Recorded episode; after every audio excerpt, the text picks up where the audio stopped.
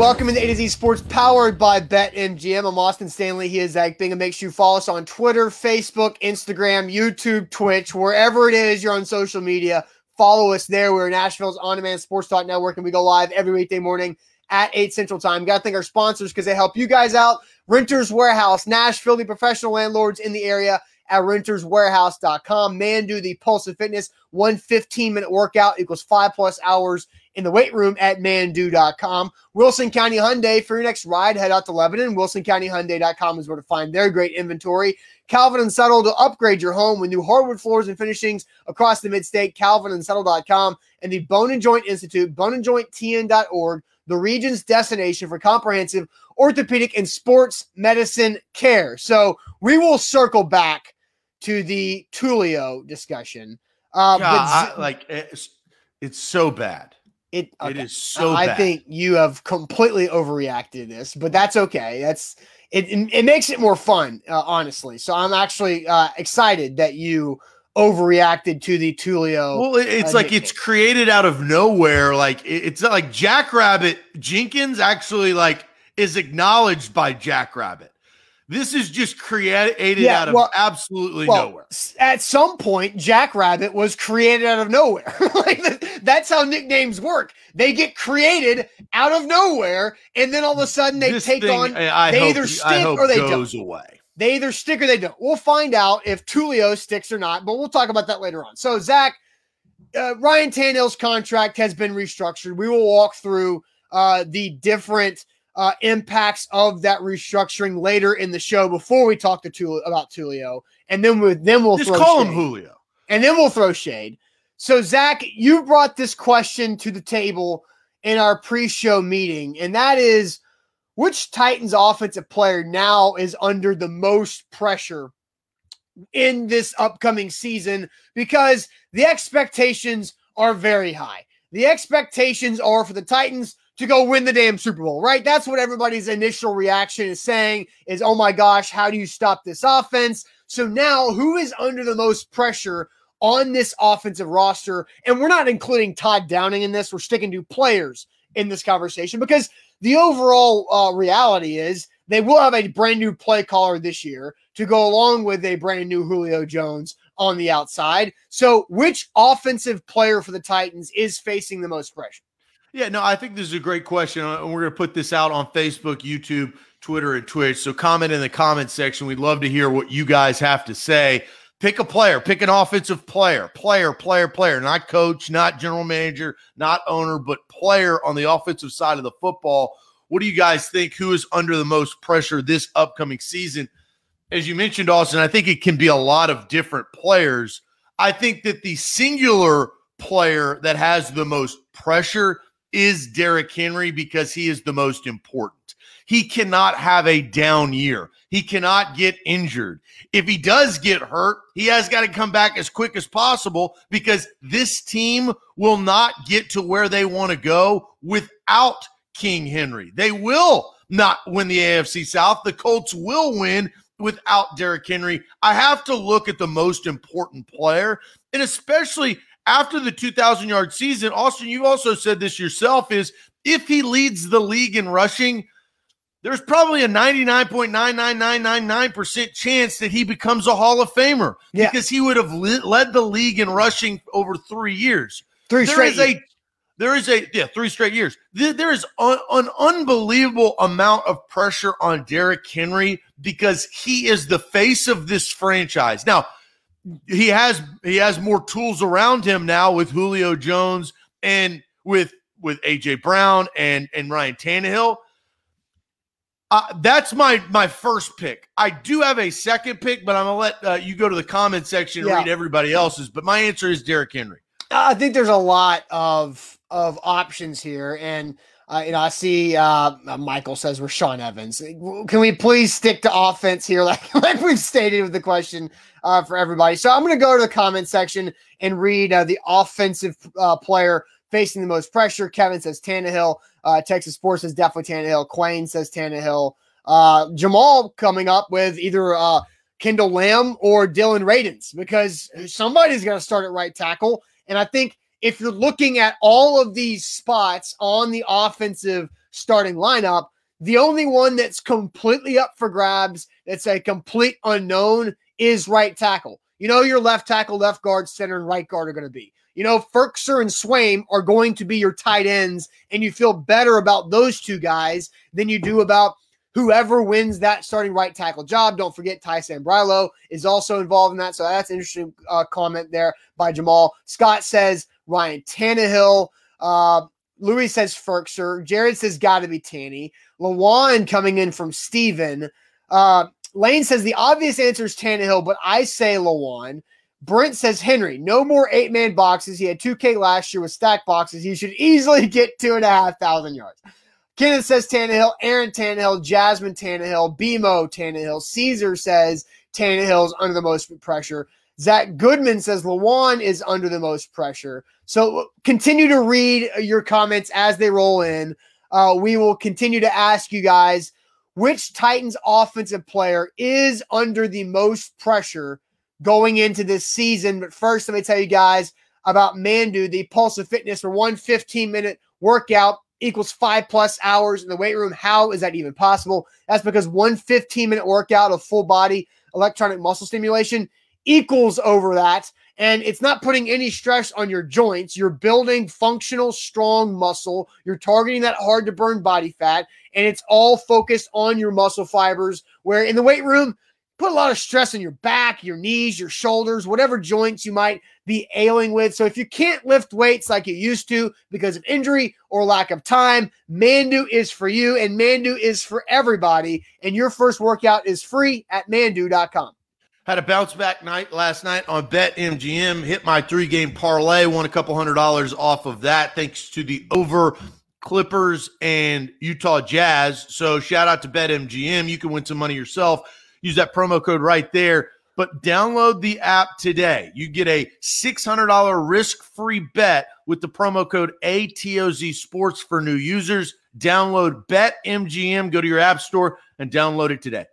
All right. So the question here we're asking is which Titans offensive player is facing the most pressure in uh, this 2021 season after the Julio Jones trade? And you went with Derrick Henry, which I, I, I kind of he's in the conversation.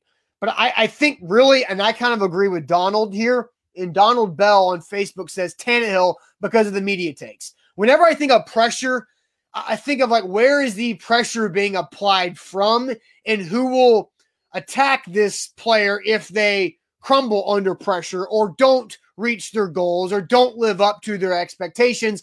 And it's all about perception from the media, the fans, and outside the locker room. Because I don't think Ryan Tannehill's under pressure inside the locker room or inside the building. I think there's a lot of faith and confidence in what Ryan Tannehill has and what he can do. But I think the pressure is on Ryan Tannehill the most this year because of the outside perception of who will get blamed if it fails or if it doesn't reach expectations, if the Titans don't win playoff games or, or go to the AFC title game or go to the Super Bowl, whatever it might be, I feel like Ryan Tannehill will be the scapegoat for why it didn't work out because Julio Jones proven, Derrick Henry proven. We're talking about those guys being in Canton five plus years after they retire.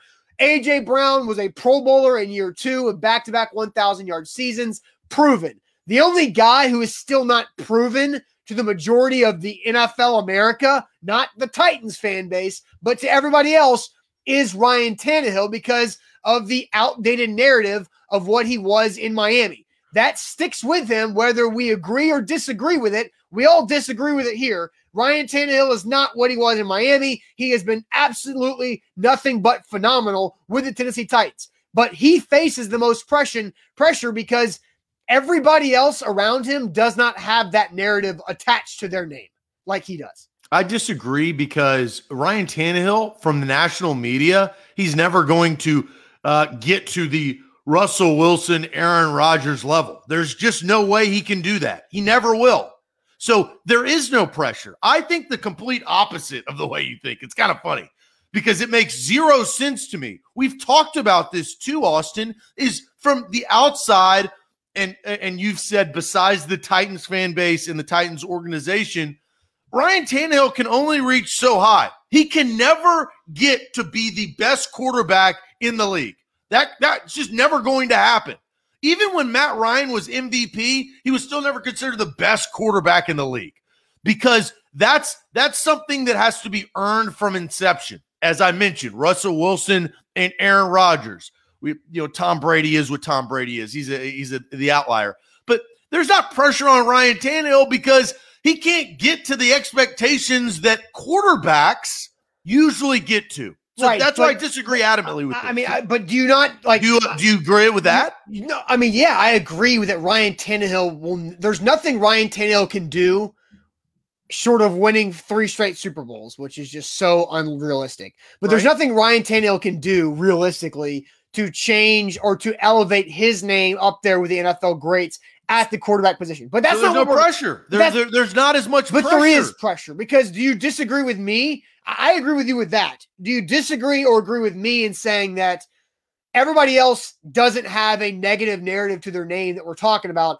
in this conversation with Henry, Julio, AJ, and Tannehill? Well, the reason why I, uh, I answered Derrick Henry is because pressure is defined by the expectation. You know, the Jacksonville Jaguars and the Cincinnati Bengals pressure is much different than the Chiefs, Bills, and Titans. And for the Titans, their pressure is so much greater. And whose shoulders does that fall on? It falls on Derrick Henry. If Derrick Henry at the end of this season all of a sudden can't get over 100 yards for some reason, they that is going to fall on him. But uh, but it's the pressure to perform at such a high level that Derrick Henry has set. He's just set a really high bar. Now, it's a great thing because he's an unbelievable running back, the best in the league, but he's set such a high bar. The pressure to get there is so great. That's why that is the answer. Okay, well, more people are commenting. Uh, other, you know, like Rashid and Gary are saying the most pressure is on the don't OC. We're them. talking We're about the players, guys, well, and so don't worry so, about them. All right, so Dom says so a Super Bowl won't change the stigma. Y'all are thinking too much. It's all about what he does on the field. And I uh, no, if the Titans win a Super Bowl, it's not because of Ryan Tannehill. It's because of Derrick Henry it's because of the defense being improved and because of Julio Jones and AJ Brown. It, it, it will be all of those things before Ryan Tannehill gets mentioned. That's why there's. That's why I'm saying there's less but, pressure. But there's pressure on Tannehill because he is the first name you list when it when they when it doesn't work out. No, wrong. Yes, yes. No. Because everybody, no, because the, the national media doesn't care about Tannehill.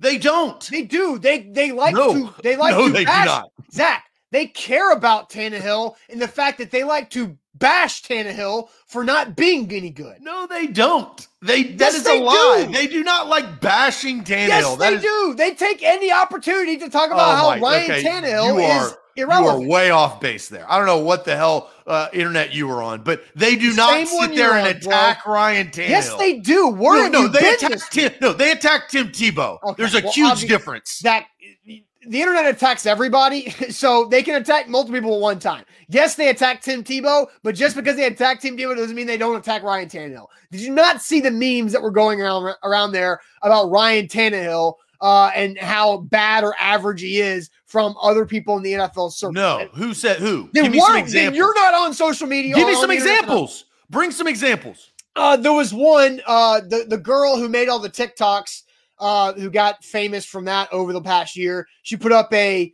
a meme of uh, the Titans skill players as jacked up Captain America, and Ryan Tannehill was the little 12 year old boy Halloween costume Captain America. There's well, she's a dumbass and really doesn't matter, right? Well, she's again, a TikTok. But she's, that, she's a bait but, job. Well, she's got an incredible audience that takes that and runs with it. And but Colin they Cowherd, don't, but they don't attack like uh, yes. the, the, internet does not spend time bringing joy attacking Ryan Tannehill. The fact is, they don't care about Ryan Tannehill. They think Ryan Tannehill is not very good. They think Ryan Tannehill is riding the coattails of Derrick Henry and AJ Brown. And maybe he is, and that's okay. He is. He got better players. He's no longer in Miami. I just don't know like why you think why you think Derrick Henry faces the most pressure. I Derrick just Henry, told you because he has to get two thousand yards. If he, he falls apart, If, yeah, it's in a 17 game season. If he falls apart and can't get 100 yards late in the season, he's just set such a high bar, Austin. Yeah, he's earned his. He, it's like LeBron can't score four points in a game. He can't. If he does, he gets destroyed. KD, KD can't score six points in a game. He'll get destroyed. that's why the if Ryan Tannehill throws one touchdown pass and a pick, that's okay. If Derrick Henry gets under 100 yards in a massive game down the stretch of a season, that's not okay. No, no, it, it because what happened what happened in the playoff game? In the playoff game, the, the Ravens defense did a really good job of stopping Derrick Henry. And then it became, well, Ryan Tannehill can't beat you. So even if you stop Derrick Henry, Ryan Tannehill can't beat you. So Austin, th- the narrative outside of Nashville watching that game was Lamar Jackson won that game. You know that. I know man, that. I'm Everybody talking about the Titans' offense, dude. Like, can we? I know you you brought up the wild card game. You were yes. the one that brought up the game. I yeah, and I said the narrative about that game was that was you, Lamar Jackson, dude. Uh, it's in the context of the whole freaking conversation we're having. Like, come on, man. Like, stick with it. The, the, we're talking about Tannehill versus. You brought up the game, Zach. You understand the context that I'm talking about. Why? No, you, I don't. You why, said you said dude, that was the narrative of the game, and I said the narrative of the game is Zach, Lamar Jackson. Have we been talking game. about the Titans' offense for the last 20 minutes? Uh, that, that's what I'm saying. They don't care about Tannehill. That, uh, do you not understand? That's my whole point. The what you're saying is the narrative of the game was whatever you said, and I'm saying that is incorrect because the national media does not care about Ryan Tannehill. They cared about Lamar Jackson winning that game. They, Zach, the media, the national media likes to talk about how Tannehill can't get it done. the, yeah, he can't. That's what they say. Look at his stats in the playoffs when they went to the AFC Championship game. Uh, there were he didn't even throw for 100 yards. They don't like, care. Uh, they do uh, care. They, they do don't. care. That's what they are talking about. They don't care about the Titans, dude. Well, obvious. Get it through that, your head. If they don't care about the Titans, they sure as hell don't care about Tannehill. I, I, you are so stubborn this morning. And, and B-Rat says you're just so, making bad points. No, I'm not. B-Rat saying so it's Henry's fault that they lose. No, it's never Derrick Henry's fault. Derrick Henry has gotten himself to the level where he is never going to be blamed for the Titans not reaching a goal because Derrick Henry has earned that. That is what everybody believes about Derrick Henry being what he is. Ryan Tannehill will be the guy who gets blamed. That's that's why he's facing the most pressure. Nobody cares about Tannehill, so the, the level of pressure is different. You talk about going into this season, the expectations of Derrick Henry and the high bar that he set over the last two seasons, that's really hard to achieve. I would like, Zach, I would like you to go read the comments out loud. I'm talking to you. I don't care. I, am talking to you. I, am Zach, I'm, I'm not paying attention to the comments. Well, yeah, because clearly you aren't because they're all agreeing with me. So I would like for you to go read the comments and and act think about who's making the. Comments. I don't care about the comments. I'm talking to you. Oh my god.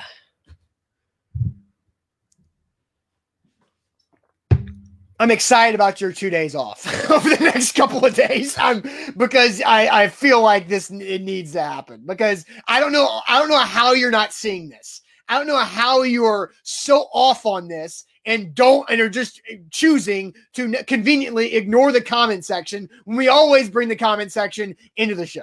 You usually bring the comments in the show, and the, that, what you usually do is even, just read the comments that that say you're right. That's usually what you do, Austin.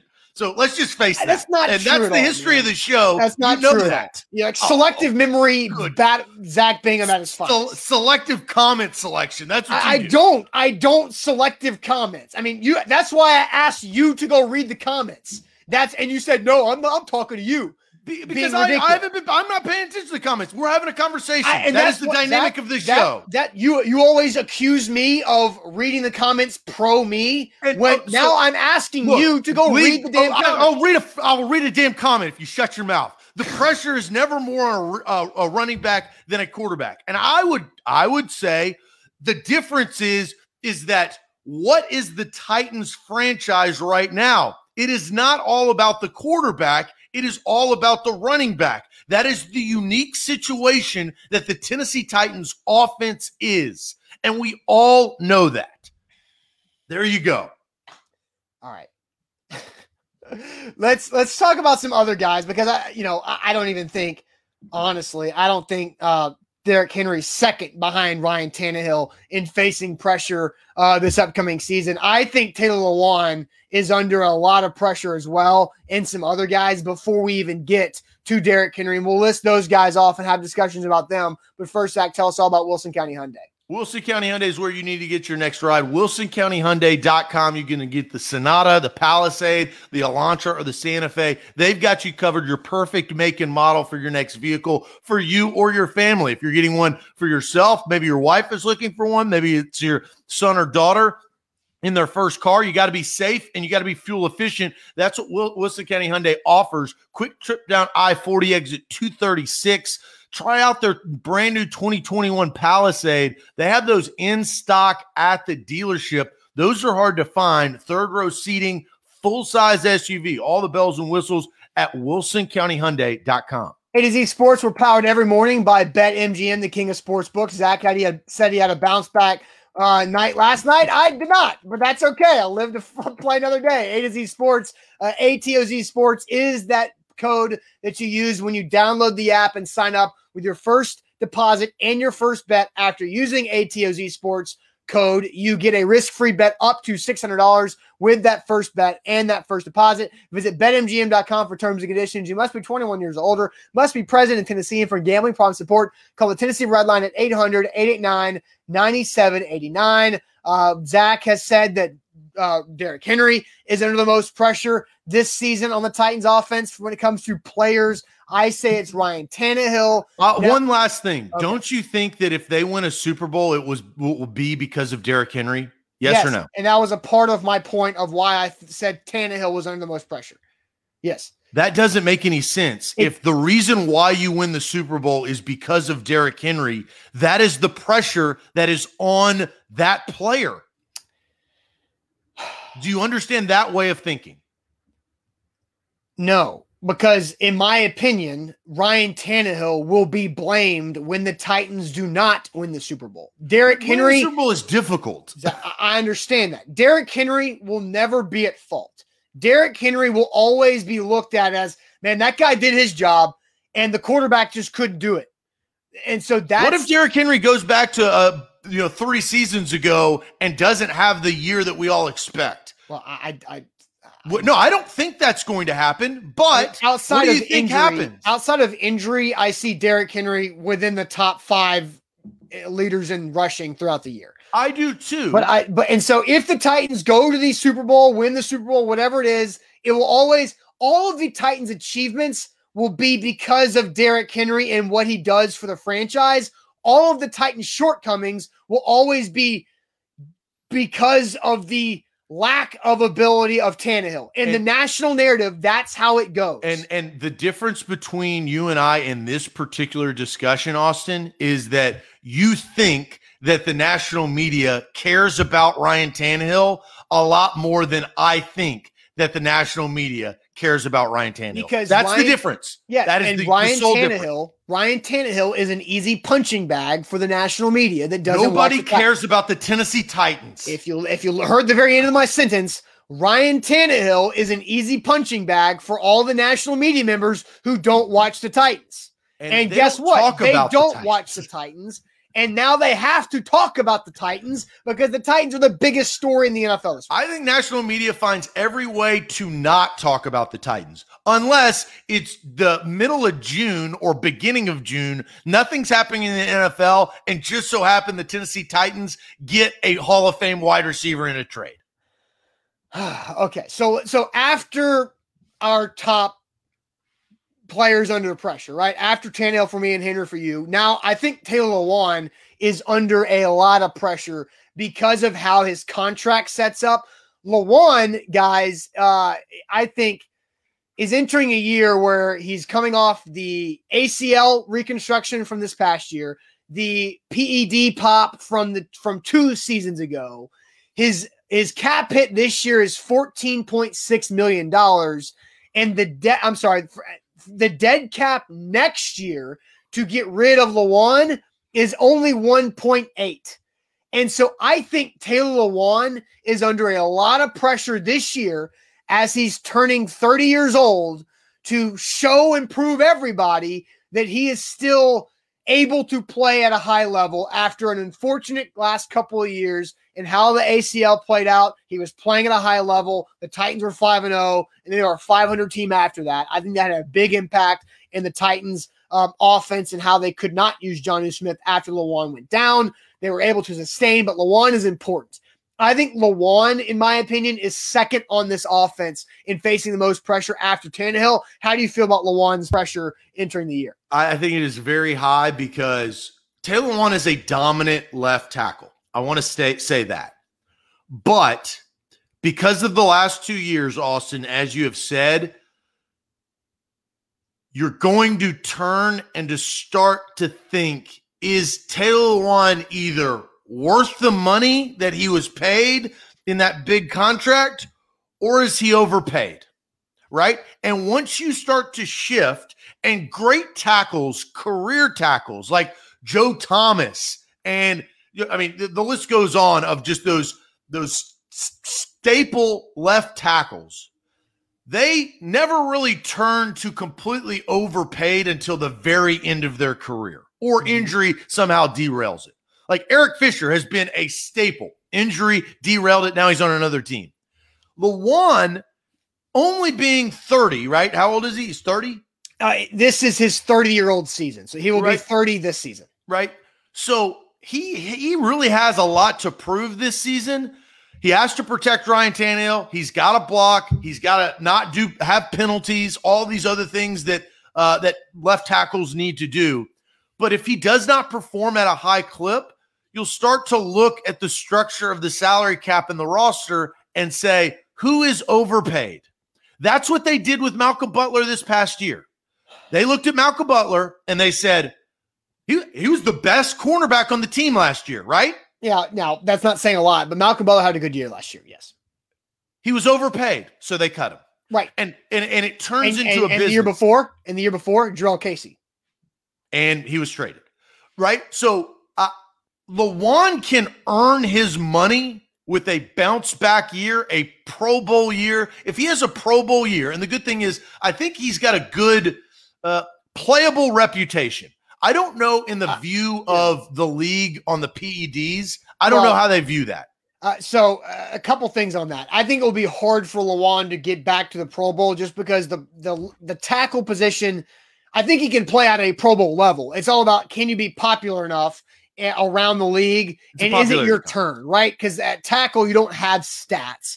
You just have your reputation, and there's always there's a crop of younger tackles in their mid twenties that will be viewed as uh, the top tackles in the league that will get paid big money who will make Pro Bowls. Now, Biret says that Lewan hasn't been the same since the year, uh, since being off the stuff. Hope this is the year he turns it back. Lewan was really good once he came back. Like he missed the first four games because of the PEDs for in 2019.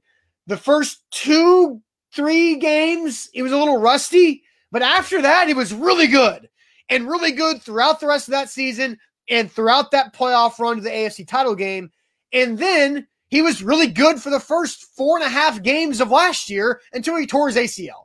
And tearing your ACL is not something that like it's just a bad luck thing. It's not like a you're injury prone or you're going to be dealing with it for a long time. It's a man, you broke your bone or you tore your ACL. That sucks. That's unlucky. You make sure it's all fixed, you rehab the right way, and you should be okay. So, like, I, I don't like, I think Lewan will play well this year. I think there's a different type of motivation. Like, if you listen to him talking about the beer chug in Bridgestone a, a couple weeks ago, I don't know if you've heard this, but uh, he talked about this on Bussin' With The Boys that he did not drink or consume a single drop of that beer because what he was thinking during that time is if I drink this beer, it will hurt my rehab because beer causes inflammation. And so Lewan is so dedicated to his ACL rehab that he doesn't even want to have a single drop of beer at a Preds game while he's on the Jumbotron. Like I think I think that shows me of the, the absolute dedication that he has of getting back to that back to back to back Pro Bowl level. He's very aware and conscientious of this year. Yeah. and I think he's been, uh, and as tracking it is, I think he's been very diligent in his rehab process, knowing all of that stuff. I mean, he's an open book. He'll tell you that the last two years, probably not the best two years of his career, right? The PEDs, I mean, it's probably going to hurt his Hall of Fame chances, whether you like it or not. And last year in ACL, you miss games, you miss time. The best ability is availability, and it wasn't available because of injury. He's going to come back, earn his contract, and get back to being the dominant left tackle that he was three years ago. Because three years ago, and, and Lewan's trajectory it has has come to a halt. It doesn't mean that you can't restart the bus and keep going, but the the, the issue was is uh, and Lewan and I have gone back and forth with all the, the the the chatter, all of that stuff. But the fact of the matter was is in his first three years, he proved that he was worth the first round selection. Probably, well, should have been selected as the first tackle in that draft, and was Pro Bowl, Pro Bowl. I mean, he was stacking them up, and yeah. he was building the reputation. I always, I always compare him to this. Like Tyron Smith got to a level where you really can't do anything wrong. You're just going to get a Pro Bowl, right. right? As long as you're playing. As long as you're playing, it's just it's a name that rolls off the tongue as a Pro Bowler. Lewan was on that trajectory. Now, the bus stopped real quick after he got popped for performance enhancing drugs. And that I think made everybody step back and look at his career and his play. He came back, and I think he did very well after those four game suspension. But the problem was the following year, he popped his ACL and he now has to come back on the revamp comeback mode and prove everybody that he's still the player that he was in year two and three. There's a lot of pressure there. Yeah, and, and, and as Donald brings up, his first game is against JJ Watt with his new team in the Arizona Cardinals. So I think Lewan, and again, I'll just reread the uh, contract situation for Lewan. This year in 2021, his cap hit is $3.4 million. Next year, it's 14.7. But next year, the dead cap for Lewan is just under $1.8 million.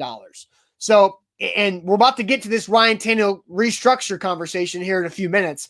And, and remember that when of what Lewan's out is after this upcoming season at only $1.8 million, that's not that big of a deal uh, really at all for an NFL team with a, a left tackle who would at that point be 31 years. He does have the luxury of something Malcolm Butler didn't have. In Malcolm Butler's out year, the salary cap went down. Yes. In Lewan, the salary cap's going to go up, right. which is going to help him. But uh, again, we don't know where we're going to be next year, and we don't know how he's going to play. I I do think that he's going to get back to the level of play that he can. Uh, it's just uh, we I, we got to see it, right? I mean, put up or shut up, and I think yeah. he'll do that. Uh, real quick, before we get to Ryan Tannehill's restructured contract and how it impacts the future, including maybe Lewan, we'll talk more about that here in a second. Uh, what do you think about Anthony Firkser and Josh Reynolds as far as them, those two guys facing pressure this year? Because they're under one year contracts and they're secondary role players on this offense. Firkser is interesting because he's not really replacing Jonnu Smith. And because they just traded for Julio Jones, that helps relieve the pressure, right? Where Firkser was, was he just basically he was building up that pressure and now he put a little hydrocortisone cream and he's kind of he's kind of come down, right? There's less inflammation on Firkser because Julio Jones is on the team. He still has to perform well, be the reliable third down, but I, I think less. Yeah, ju- yeah, I'm with you on Firkser. The thing that Firkser has to do, he's got pressure on. Can he become a full time tight end?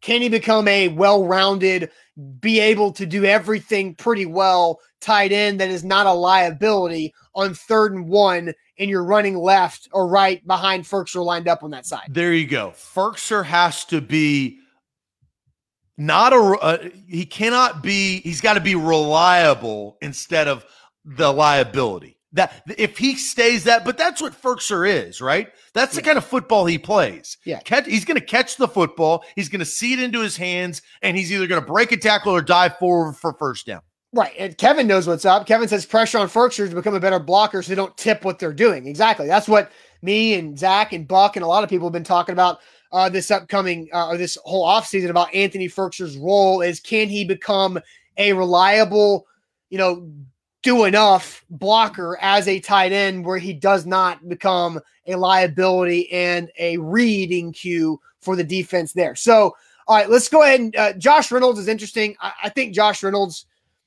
uh, the opportunity he could he could be a big benefit benefit benefit of the Julio Jones trade because now there's just so little attention on whoever that third route is going to be with with AJ and Julio, where Josh Reynolds is going to get favorable matchups and be able to uh, get great opportunity to earn more of a contract with whoever uh, next season. Yeah, I, he. I'm not saying that Josh Reynolds probably wanted Julio to go to another team because he wanted to be the number two guy. Now he's the same player that he was in LA. Right. And so can he take advantage of his opportunities when the ball comes his way? Yes, he can, but that's about it. He's he's not going to get as many targets. And he knows that. And but the one thing is he signed a small deal. Uh, I'm not saying this because the year hasn't even started, but I I Josh Reynolds seems to me, feels to me that he plays one year for the Titans and then goes somewhere else. Yeah, that's probably the, the plan, uh, to be honest. Uh, so, all right, let's get to this because I do find this uh, conversation and this information pretty fascinating. How Ryan Tannehill's restructured contract impacts the Titans now and in the future. But first, Zach, tell everybody about Calvin and Subtle. Calvin and Subtle is where you need to go to get your hardwood floors right here in Nashville. 615 448 6414. That's 615 448 6414. Rip up that old carpet or the hardwood floors that have been scuffed up by just use, whether it's your kids, your dogs, just wear and tear. Replace them with brand new hardwood floors, reliable, cost effective hardwood floors. Calvin and Subtle, they're trusted right here in Middle Tennessee, whether you live in Clarksville, Gallatin, it doesn't matter. Williamson County, Davidson County, Wilson County. They will make sure that you get the best hardwood floors and the service 615 448 6414 or at calvinandsubtle.com.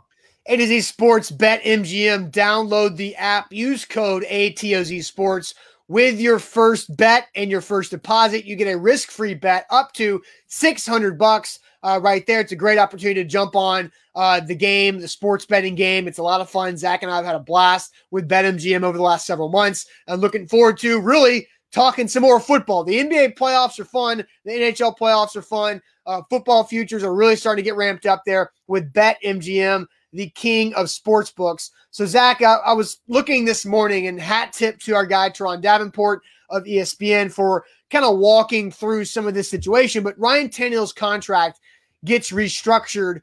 And so he signed a four year, $118 million deal last offseason, two offseasons ago, four years for 118. So the Titans, after the first year that he played, they restructured his deal. They moved a lot of uh, a lot of base salary money into bonus money. So Ryan Tannehill just got a big fat check this week worth $23 million or more, which is very nice for him because he got one last year when he signed the deal for about 20 million bucks. So Ryan Tannehill and Lauren Tannehill living good right now, right? That subtly at the end of his career, we're going to look back and be like, damn, Tannehill got paid that amount of money. Holy yeah. I mean, because the Dolphins paid him a hundred million dollar contract, the Titans paid him a hundred million dollar contract and restructured. And you know what? It was a short four year four year deal. The amount of time that quarterback the longevity because of what Brees and Brady have done, and I'm not comparing Tannehill to those guys in play, but you can play longer. And yeah. so if he gets another contract for a hundred million dollars, uh, my mind will be blown, but that will be a good thing for the Titans because he would have earned it. Yeah, and Ryan Tannehill's just getting a lot of cash up front in the first year and a half of this deal. So I'll show you this. Uh, I'll show you this from from Spotrac. What was that? What do you do with all that money? I, I don't know. Uh, you you live lavishly in Florida like he does. All right. So in 2020, Ryan Tannehill's yearly cash was 37 million dollars. In 2021, here's where they've reached. This is the post restructure, guys. So if you look at his salary, they've added two voidable years to the four year deal, right? So you see 2024 and 25, they have two more voidable years. So what that means is his base salary is 4.6 the rest of the deal, right? Everything else has been transferred into bonus money. And so his dead cap uh, goes from $57 million next year down to 19. But the cap hit is what we want to look at because his cap hit this year is only 10.7. That's how they were able to afford Julio Jones, who actually has the biggest cap hit on the entire roster this season at 15.3, more than Henry, more than Byard, more than Lewan, Saffold, and Tannehill. So 10.7. But bang, it balloons up to 3 point uh, or 38.6 next season. And that's where I mentioned Lewan and his out of only 1.8 dead cap next year because that money's got to go. Like Ryan Tannehill's not leaving the team next year. They, they can't afford to get rid of Ryan Tannehill next season because the dead cap's $57 million.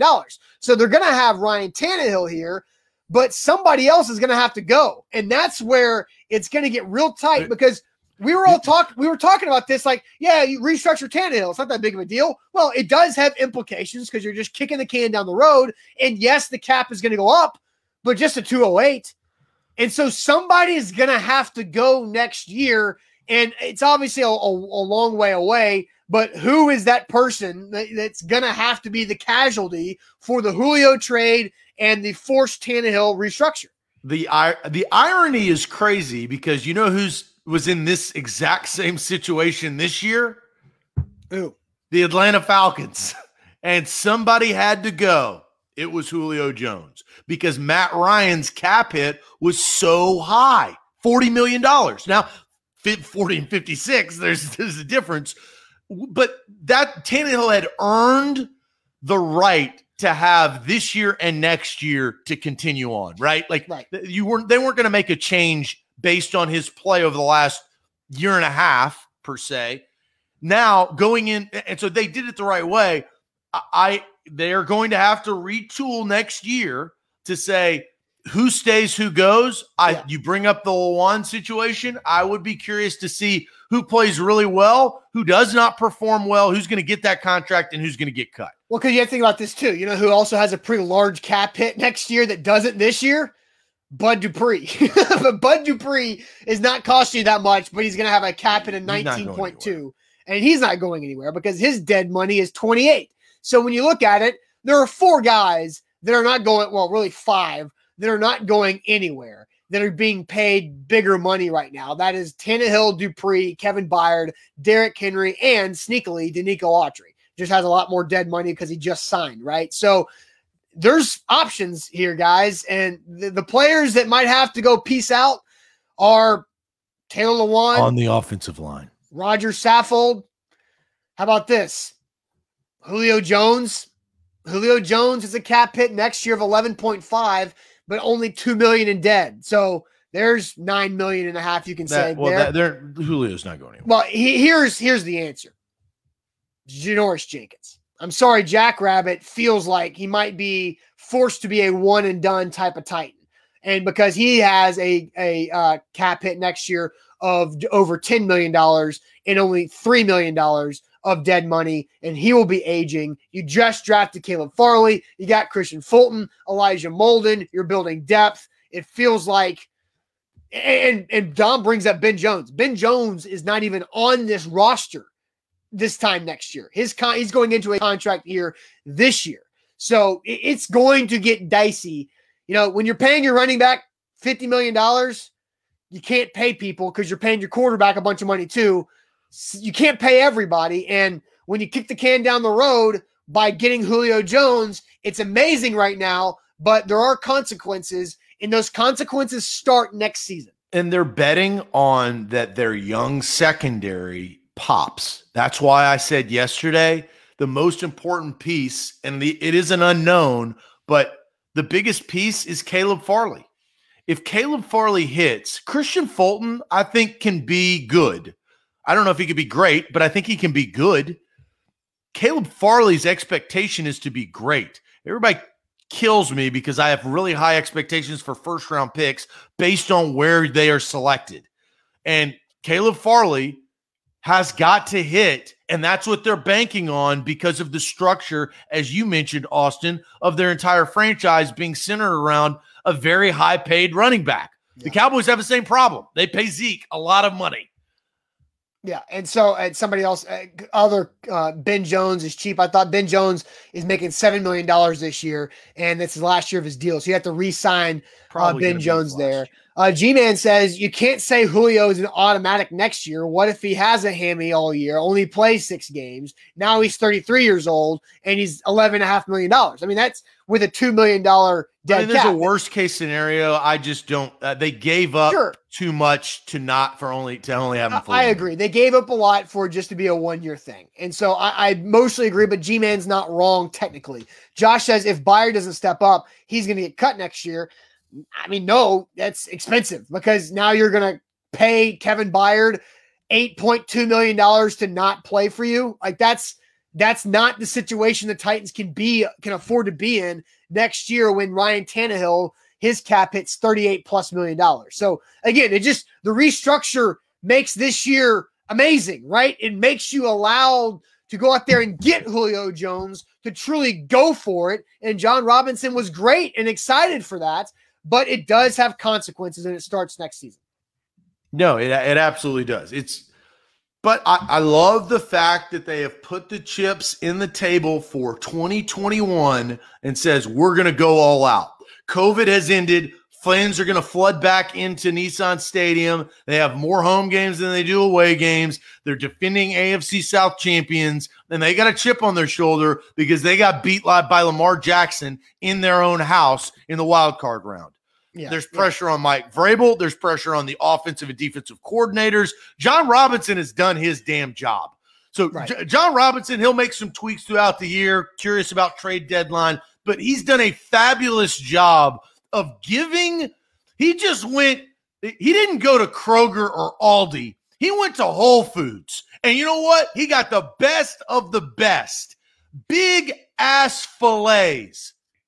Can Mike Vrabel grill? Yeah, and now Caesar says this smells like a bye bye to Lewan and a first round pick of a left tackle. Well, the, the tackle they just draft. I mean, I, I, don't, you know, Lewan, who knows what's going to happen beyond this season with Lewan because of how his contract's set up. But the, the tackle they just drafted in the second round, who's going to compete for your right tackle job this year, played three plus years in college at left tackle. So there is some flexibility there with Dillon Radunz uh, uh, as well. So it is a sport- strategy behind that. Oh, absolutely. And like it's always trying to play ahead, and they were trying to start that process last year, but we don't want to even go there with what Isaiah Wilson ended up being. All right, A to Z Sports here live on this Wednesday. We've got a question about Julio Jones wearing number two. But first, let me tell you guys about the Bone and Joint Institute. Boneandjointtn.org, the region's destination for comprehensive orthopedic and sports medicine care. Whenever an injury happens in life and you never know when it's going to happen, but it always kind of surprises you and you have to know how to deal with it and know who to trust and where to go to. That is the Bone and Joint Institute. Again, boneandjointtn.org, the region's destination for comprehensive orthopedic and sports medicine care. They have over a dozen physicians at their Franklin location with everything you need to have done in that one building the clinics, the testing, the imaging, the surgery center, and the rehab facility is all right there. Simply go to boneandjointtn.org. Hey, they fixed both Austin and I up, fixed my uh, my shoulder. Austin's had his ACL fixed, came back kind of like Lewan's trying to come back, right? Bigger and better than ever with those it's, doctors. It's been uh it'll be 12 years this fall of my new ACL. And I gotta say, ACL's in great shape thanks to Dr. Arthur. Better knock on some wood. Uh BetMGM, they're in great shape. Download the app today. Use that promo code ATOZ Sports. You get a risk-free $600 bet for new users. That is just for A to Z Sports listeners. So use that promo code. Sign up today. Austin and I have had a blast playing – uh, we we I get an afternoon text uh, from Austin every single day. You you like any props, player props? I gave him free money yesterday. I gave it to you. I, I won a hundred bucks on Joel Embiid dropping forty. I I know, I know. And it, the line moved on me, and I left it in the bet slip. I got distracted, and then it was too late, and I didn't I didn't get it. But he had dude had twenty nine or thirty at, at the end of the third quarter. Anyway, all right. Uh, so here, how do you feel about Julio Jones wearing number two for the Titans? Do you like it?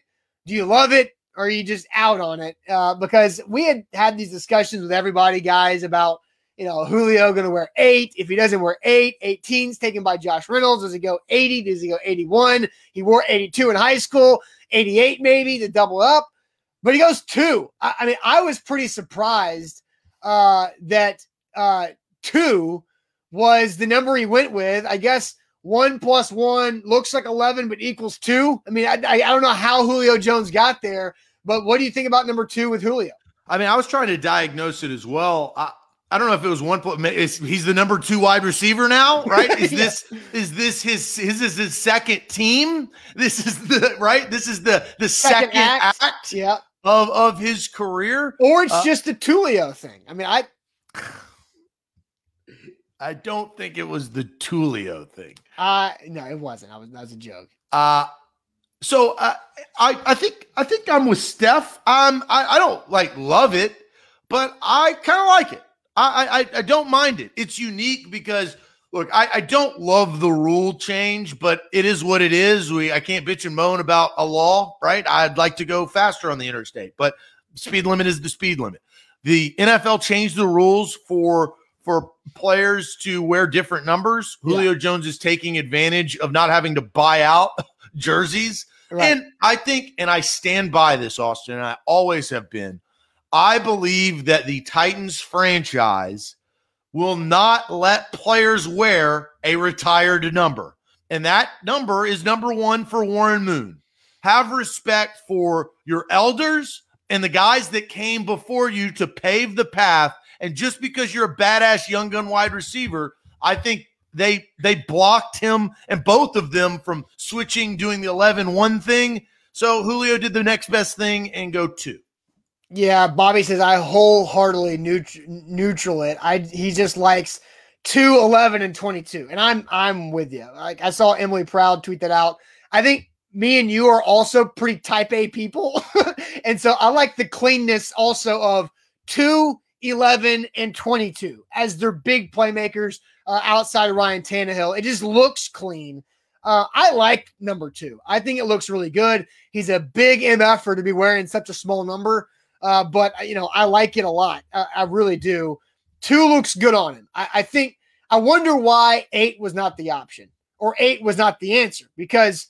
Like, did the Titans hesitate with eight because they've given? if I was the Titans, I would push uh, Julio away from eight because I from, want jersey sales. Well, yeah, you, and you also tell them, hey, Julio, do you want to make money? Because Julio makes money off of jersey sales. There is a revenue share to the players individually in a percentage in a royalty fee. So if you sit there, it's like the Jake Locker thing. Jake Locker and Vince Young were both 10, right? Strategize, use your marketing mind.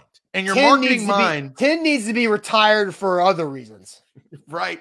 But I, I think that maybe that was a strategy, but you don't want guys getting their duct tape just like AJ did and just slapping something over a Mariota jersey because Mariota was the highest selling jersey for a long time. He was the, the number time. one quarterback and number two overall pick.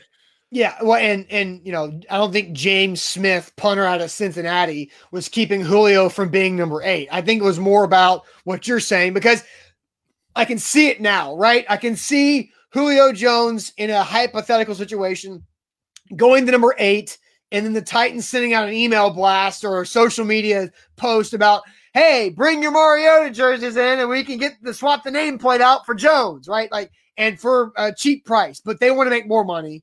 And so the way to make more money is by have Julio going to a completely different jersey number.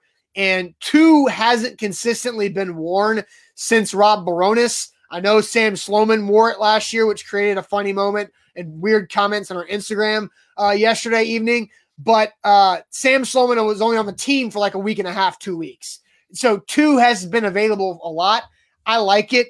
Uh, Julio wearing number two, I think it looks really good when you look at him, Henry, and AJ all together with those three. Yeah, and I think a lot of people are like Sawyer. A lot of Titans fans are saying, "I will buy it now since it's not eight. You're just going to spend money. And this is a player because he's he's under contract for the Titans for three years, correct? Uh yeah, three year deal. As of now. That's a okay investment. It's tough. right? It's tough when you look I, at it and, if and you you're a- if you're a jersey buying person, which I am not, um, then and you're a Titans fan, you're probably excited to buy a Julio Jones Titans jersey, regardless of the number that he that he has.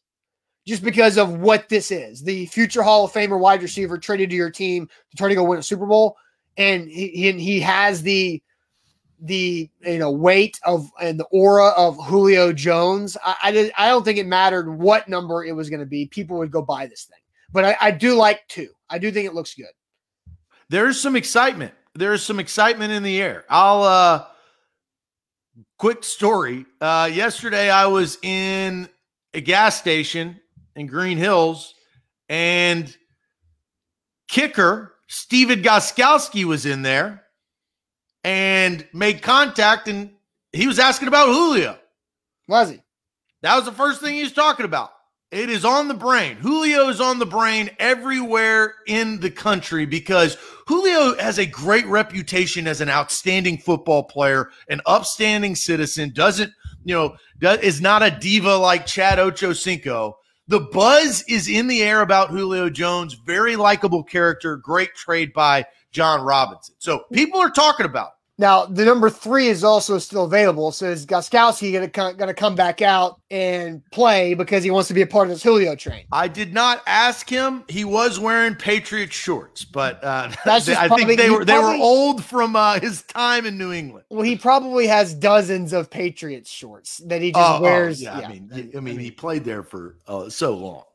Right. All right. A to Z Sports. Uh, Rob, did you ask Gostkowski what it's like to miss an extra point? No, no, that's not. That's not funny. Rob. I've got to know Gostkowski, so I I know more about last year than, and this is the the game that we play. Right, it, it it's tough because Vrabel and the Titans try to hide things from the public, but the public is such in a water cooler mode at all times, throwing out opinions, doing shows, right? I mean, we do this every single day that we have to assume because they force us to. But assuming really is a struggle, right? Because they keep Yeah. it close close to the vest. Yeah, so somebody asked, do the Titans even have a kicker right now? They have two. Tucker McCann, who was the undrafted rookie last year out of Missouri, who was on the practice squad for the majority of the season, and then undrafted rookie this year out of Ohio State, Blake Haubeil, who's a big dude, 6'4, 233 as a kicker. I mean, you got to think that that dude could kick it a freaking mile. But again, uh, the kicking situation is definitely a concern. And Gostkowski didn't even join the roster until like September or, or you know, real late, like Yeah. around Clowney late. He kind of backdoored his way into familiarity with Vrabel and Jon Robinson. Yeah. All right. So uh Julio Jones rocking number two with the Tennessee Titans. Let's move on, Zach, to our end of show topic on Wednesdays, which is throwing shade. We always love throwing shade. Get your shade ready. I saw Jeff is throwing shade at Zach. I'm, I'm sure a lot, a lot of you guys have shade to throw at us.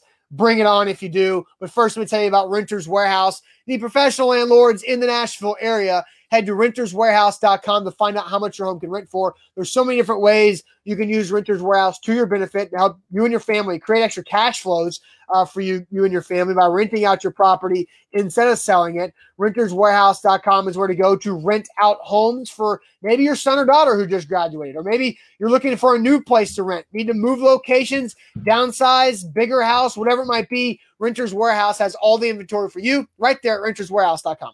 And BetMGM, download the app today. They are our title sponsor here on the show, on this morning show. Download the app and use promo code ATOZ Sports. Quick shout out uh, Austin, man of his word, got Louis back. He's I did. back. He's no longer blocked from his little uh, fiasco, sports trivia fiasco yesterday. Yeah. So Louis has joined the chat again today. I'm sure Yeah, you guys so- have seen him that. right before we started sports trivia yesterday, as you guys know, there's only one rule sports trivia don't Google.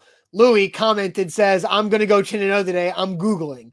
And he said he was joking. But again, I can't take that risk.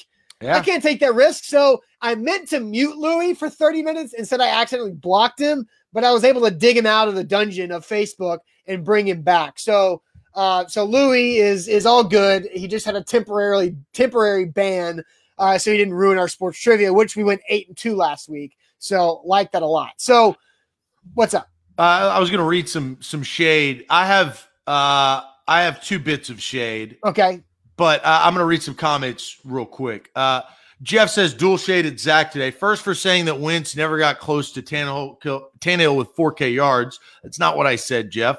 I said that Tannehill twice in his time in Miami got more 4,000. He got two 4,000 yard seasons.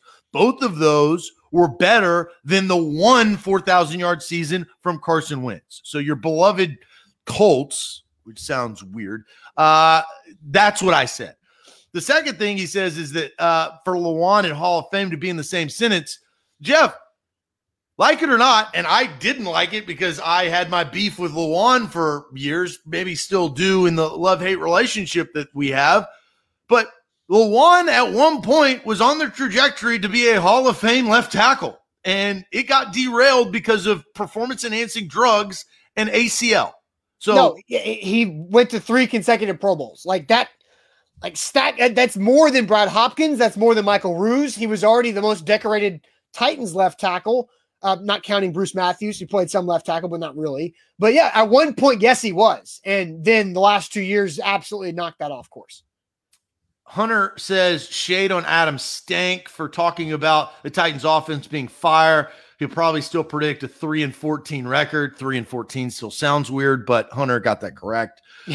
um, uh, shade on Tennessee basketball selling out tickets in 30 baseball. minutes or baseball. Uh, I was, yeah, I literally was thinking to myself, uh, for uh, more reasons to expand the stadium, that will probably be on the horizon. There's actually some com, and that is on the horizon because of what they're trying to do to hang on to Vitello. But there is some controversy with what Tennessee baseball is doing. Apparently, they gave the tickets to the super regional to like the higher donors or the you know that higher class uh, donor and t- see the ticket holder first. Those people bought it up, and apparently they're now reselling to LSU fans for the Super Regional. So I think a lot of Vol fans are really heated on what's happening uh, in Knoxville with those tickets. Chris Stress says my shade goes to Zach. Again, more shade for me. Uh, thinking that IKEA is a good nickname, but bashing Tulio for being so stubborn. So, Chris, I mean, we also have to separate it. Like the IKEA thing is a complete joke and really making fun of the wide receiver. Can he put it together this season? Probably not. Now solidified, he's not going to, right? So that's a joke. He still can. People He's are actually serious about the Tulio thing, which is, I think, stupid my shade was going to be about people stealing my Tulio because if you check the timestamps, I was the first with the Tulio, and now I'm seeing other people trying to make T-shirts off of it, getting clicks off of it, trying to roll with it. Our own guy, our own guy Chris Clark even stole it on on Instagram and the time in the in the Titans comments. And you know, Tulio was me. I was Tulio. That was me the first time and everybody took it and ran. It's awful. It's great. Tulio Jones, man. It, it sounds like a tool. No, it does not. It, no, it you cannot not. say that it doesn't sound like you're saying Tulio. Tulio. Tool. No, you're saying that. Uh, Get the marbles out of your mouth. You sound like a it's tool. Tulio. Tulio. Tulio. It's not. It's separate. Uh, separate. As you say it, it sounds like tool. No, you cannot get through that. Tulio, not Tulio, Tulio. You pronounce it pronounce it right. If I can pronounce it. That's the irony. That is called irony right there. You got botched here. All right. Uh my shade is to Keyshawn Johnson. And shout out real quick because this shade was actually fed to me. Jake Hanna, thanks for shouting out on Instagram. He sent me this material. Uh, Keyshawn Johnson is a dumbass. And Keyshawn Johnson did not watch any of the Titans ever. He doesn't know anything. He doesn't. And it's sad. He may know a, a lot of things about the New York Jets. Uh, well, he probably doesn't because Corey Davis is there. But listen to what Keyshawn Johnson says about Julio Jones, but more importantly, Corey freaking Davis. Oh boy. And Arthur Smith is now the head coach in Atlanta. So there's a huge difference there from what they did over the last year. And I think that that's what a lot of people are missing. They're just looking at Julio Jones, 1,600 yard receiver, 1,500 yard receiver, and they think you're going to duplicate that. If you're the Tennessee Titans, you should have kept Corey Davis if you going and getting Julio Jones. In this system and in this style, you've Well- given up you've given up assets. You've given them up for a 32 year old guy with, with with a lot of money that, that you have to uh, commit to. When you develop this Corey Davis and you drafted him and you let him walk out. Develop this Corey Davis. Give me a break, Keyshawn Johnson. This guy has no idea. Throw in the damn towel, not the damn ball, because that was a terrible take. He has no idea about contracts, about money, about a development, or what Corey Davis did over the first course of the first three years after being selected fifth overall. This was asinine. Shade on Keyshawn Johnson. There's a lot of funny comments. Rob just says he bloated. uh, sounds like jealousy from Meshawn uh, because he the Titans aren't a big market team. The analysts don't like it. Uh, Ryan says Keyshawn's still in his feelings that Jets fans loved Wayne Chrebet more than him. That's truth. Ronnie, Ronnie's getting the, the love of the show. Uh, I love that, Ronnie. Ronnie, you're a share. I love it. Love of the show. Uh, going to Ronnie. yeah, I Wayne mean, Cor- and shout out to the Wayne Chrebet. That's a Wayne great- Chrebet, no gloves, Wayne. I mean, that pretty impressive. Like, if you think about the Titans are able to pay $15 million this year for Corey Day for Julio Jones, while the Jets are paying 12 and a half for Corey Davis.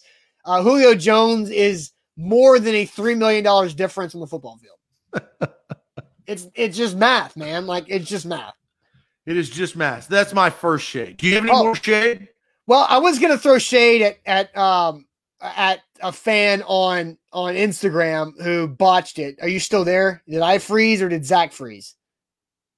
I think Zach froze. Uh, but anyway, uh, shade on this guy Michael on on Instagram who commented on the A to Z Instagram post about Julio Jones having big shoes to fill, wearing number two, with a video of Sam Sloman in his game-winning AFC South clinching kick in Week 17 against the Texans, where this Michael guy on Instagram was like, "How are you going to disrespect Rob Bironas like that with a laughing face emoji? Rob Bironas is the greatest kicker we've ever had." And I'm just like, "Man, because that's Sam Sloman. That ain't Rob Bironas."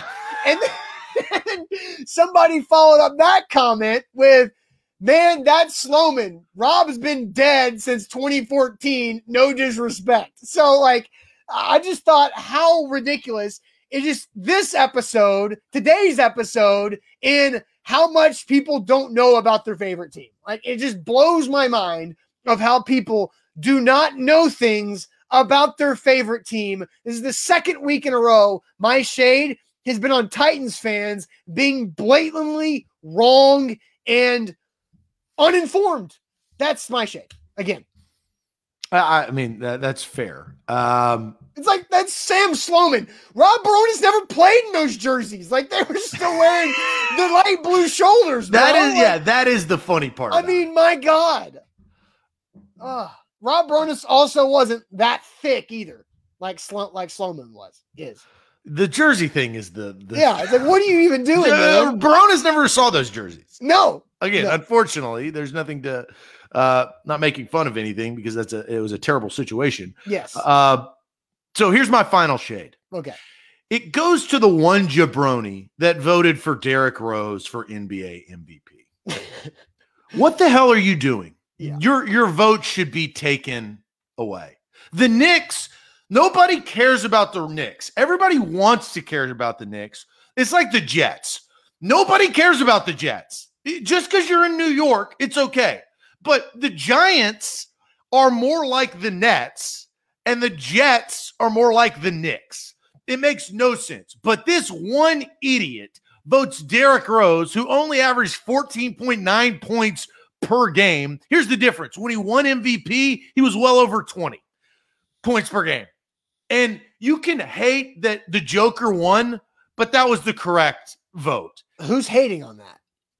Oh, oh, a lot of people don't like the fact that uh, you know, because Nikola Jokic, Jokic is not the flashy player like like KD or Kyrie or or uh, Donovan Mitchell. Even they've got there's some great players, but Jokic is unbelievable. The guy is, I mean, he's won me a good amount of money with his points, but he's a 30 plus score, 10 rebound guy. Don't vote for Derrick Rose. That makes no sense. So shade on that guy. I don't know who did that, but well, I mean, uh, some people like Nick and somebody else, e.g., Berea, say Rose vote was the fans' vote. So that's stupid. Yeah, that is dumb. Because that rigs it, right? Like it, it's like that. Uh, it's like the Fox Titans uh, uh, NFL fan vote from a few years ago. It's like you it can get rigged. The Knicks have a big fan base. They are New York. I mean, they're respected in as far as their fan base, and they come out of the woodwork. They're kind of like Tennessee. They're just waiting for a winner, and then oh, yeah. once they start winning, all hell breaks loose. But they should not have a cumulative fan vote if, in fact, so not that one singular jabroni, all of the Knicks fans in this country voting for Derrick Rose as MVP.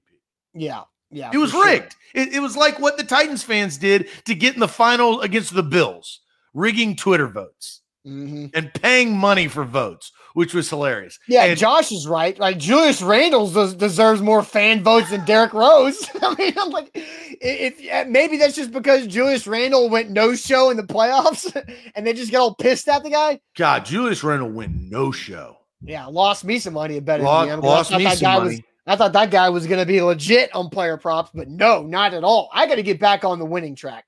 I want. I knew this was going to happen, Zach. Last week, I won nine straight bets on BetMGM app. And over the next nine, I've gone two and seven.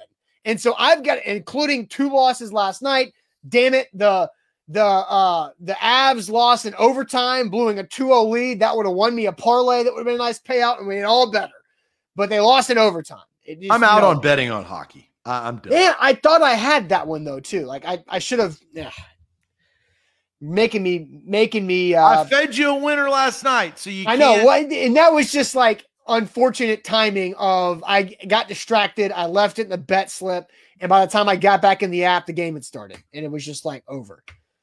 So point. I'll I'll give you a player prop that I'm on tonight. Last time you did this on the show, it failed. It was the James Harden over eight and a half assists blowout. the Nets blow, blew him out, and he didn't look, play the fourth. It's it's just like anything. When you bet sports, yeah, you have to be aware. I lost a lot of money on the Bucks Nets game too because it was a blowout. Like right. sometimes that happens. But that's why you got to keep going back. You, you keep trying to chop away to see if you can are you win. Scratching that? Are you scratching your itch right now, or are yeah. you messing with your headphone? Yeah, yeah, but uh, and I want to make sure I get this right, so I'm going to log in because I have already placed this bet. I have on BetMGM. I'm on BetMGM right now. Uh, I'm going to log in, but I placed this bet last night. Let's track it together. It's an NBA bet, and I'm on player props, as Austin knows. That's that is my forte. Yeah, yeah. I have Mikal Bridges total points, rebounds, and assists over 18 and a half for the Phoenix Suns. I, like I got a hundred dollars to win 190. I like that. Bridges, points, assists, rebounds over. We'll watch it. We'll see if it plays, but I got a hundred bones on it. 18 I got half. a good feeling. 18 and a half. Okay. Alex M on YouTube says this show is getting boring. Move on to the next topic. Alex M, we are 100. We are one hour and 18 minutes into the show. This is bonus. We've gone through all of our topics today, Alex. You're late. I'm kidding. Uh, but no, it, we were not getting boring. We have finished the show that we had planned, just giving you extra content, and uh, we'll watch that. Br- I'll I'll jump on it. Bridges over points, assists, rebounds, 18 and a half, which I'm guessing is like what minus 110. 10. Okay. All right. We'll, we'll see. We'll see how it goes. We'll see how it goes. All right, guys. Hope you guys have a great rest of your Wednesday. I'll see you tomorrow on a Titans Thursday. I'm also headed out to Titans OTAs later on uh, tomorrow as well. So looking forward to that for the rest of the week as I'll have eyes on the field without Tulio. Tulio will not be on the field on Thursday. And Austin at the beginning of the show wants me to get the hell out of here. I'm just then then I'm done after this show. So you don't want to talk to me anymore. he didn't have to talk to me. He can carry on over the next several days by himself. So good day, sir. All right. See you later. Adios.